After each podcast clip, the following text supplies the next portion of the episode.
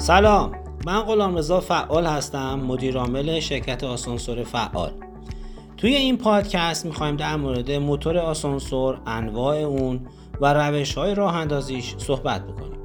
پس تا پایان این پادکست همراه ما باشید.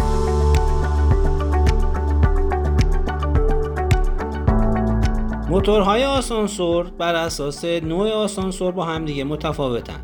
ما دو دسته کلی برای موتورهای آسانسور داریم. موتورهایی که به صورت گیربکسی یا بدون گیربکس استفاده میشن در آسانسورهای کششی و موتورهایی که به صورت پمپ استفاده میشن در آسانسورهای هیدرولیک. ساختار آسانسورهای کششی این هست که با جابجایی سی بکسل واسطه بین کابین و قاب وزنه حرکت ایجاد میشه. که این حرکت توسط فلکی کشش موتور گیربکس یا موتورهای بدون گیربکس انجام میشه.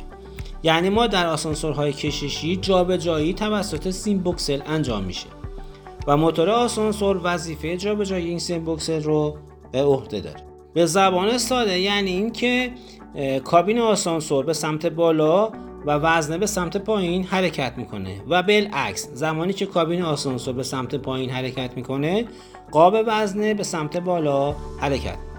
بنابراین یک حرکت علا کلنگی تقریبا ما داریم توی آسانسورهای کشش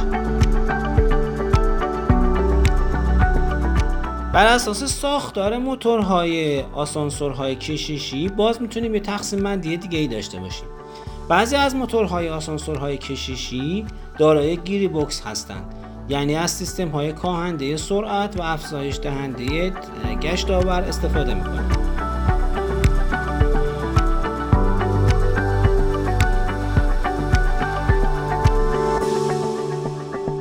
نسل جدیدی از موتورهای کششی آسانسور به بازار اومده که به اونها موتورهای بدون گیری بوکس گفته میشه که اصطلاحا موتورهای پی ام موتورهای گرلس و حالا اسامی دیگه به اونها گفته میشه.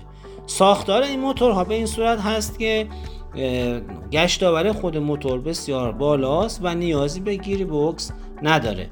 و به خاطر همین با حذف گیری بوکس مقدار زیادی از اطلاف انرژی توی این موتورها حذف شده. و به طور مثال اگر در یک کابین آسانسور پنج نفره یا 6 نفره یک موتور 5.5 کیلووات گیری بوکسی نیاز داشته باشیم اگر از موتور گرلس استفاده بکنیم این موتور 3.5 تا 4 کیلووات خواهد بود.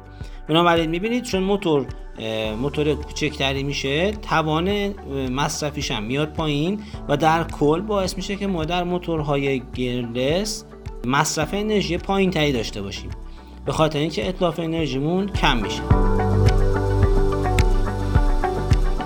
البته اگر که اطلاعات بیشتری در زمینه آسانسورهای گرلس موتورهای گرلس و تفاوتاشون با موتورهای گیری بوکس با اطلاعات بیشتر و فنی تر بخواهید می‌تونید به سایت ما فعال.ir مراجعه کنید و از مقالاتی که اونجا در مورد موتورهای گیرلس گذاشته شده استفاده کنید.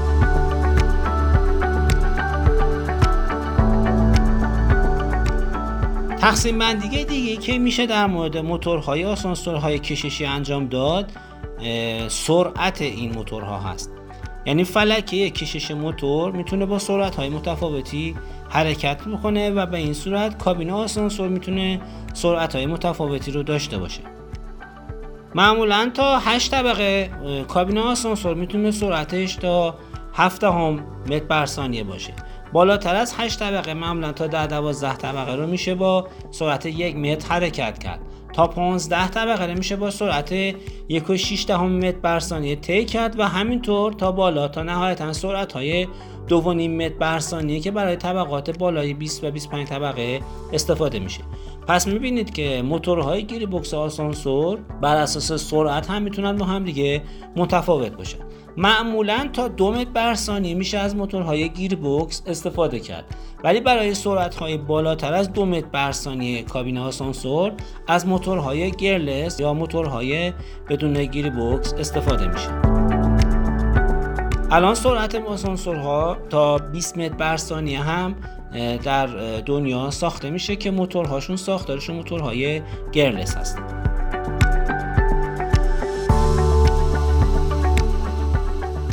معمولا شرکت های آسانسور یکی از کارهایی که انجام میدن این هست که بر اساس ترافیک موجود در ساختمان محاسبه می‌کنند که یک ساختمان چند آسانسور احتیاج داره و سرعت این آسانسورها باید چقدر باشه.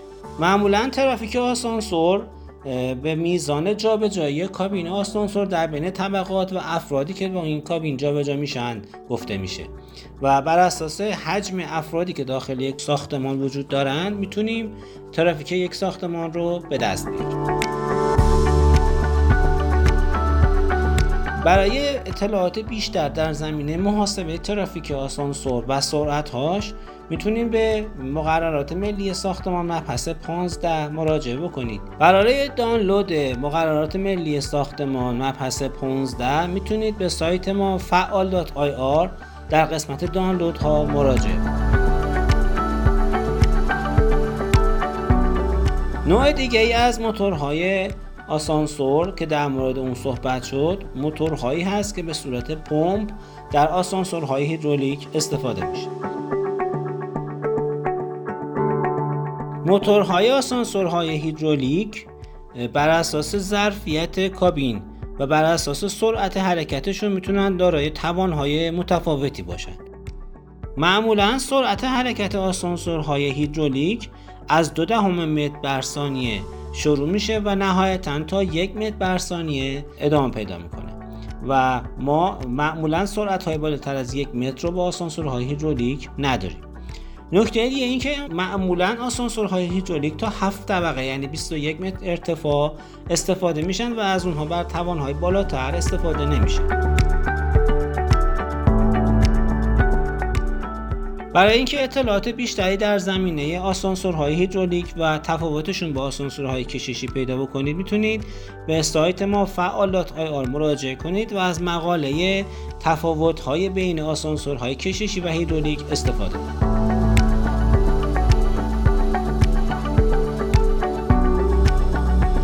در این پادکست سعی کردیم که به تفاوت‌های عمده بین موتورهای آسانسور اشاره بکنیم و انواع اونها رو برای شما توضیح بدیم. امیدوارم که مطالب براتون مفید بوده باشه و بتونید از اونها استفاده بکنید. و از اینکه تا پایان پادکست با ما همراه بودید از شما تشکر.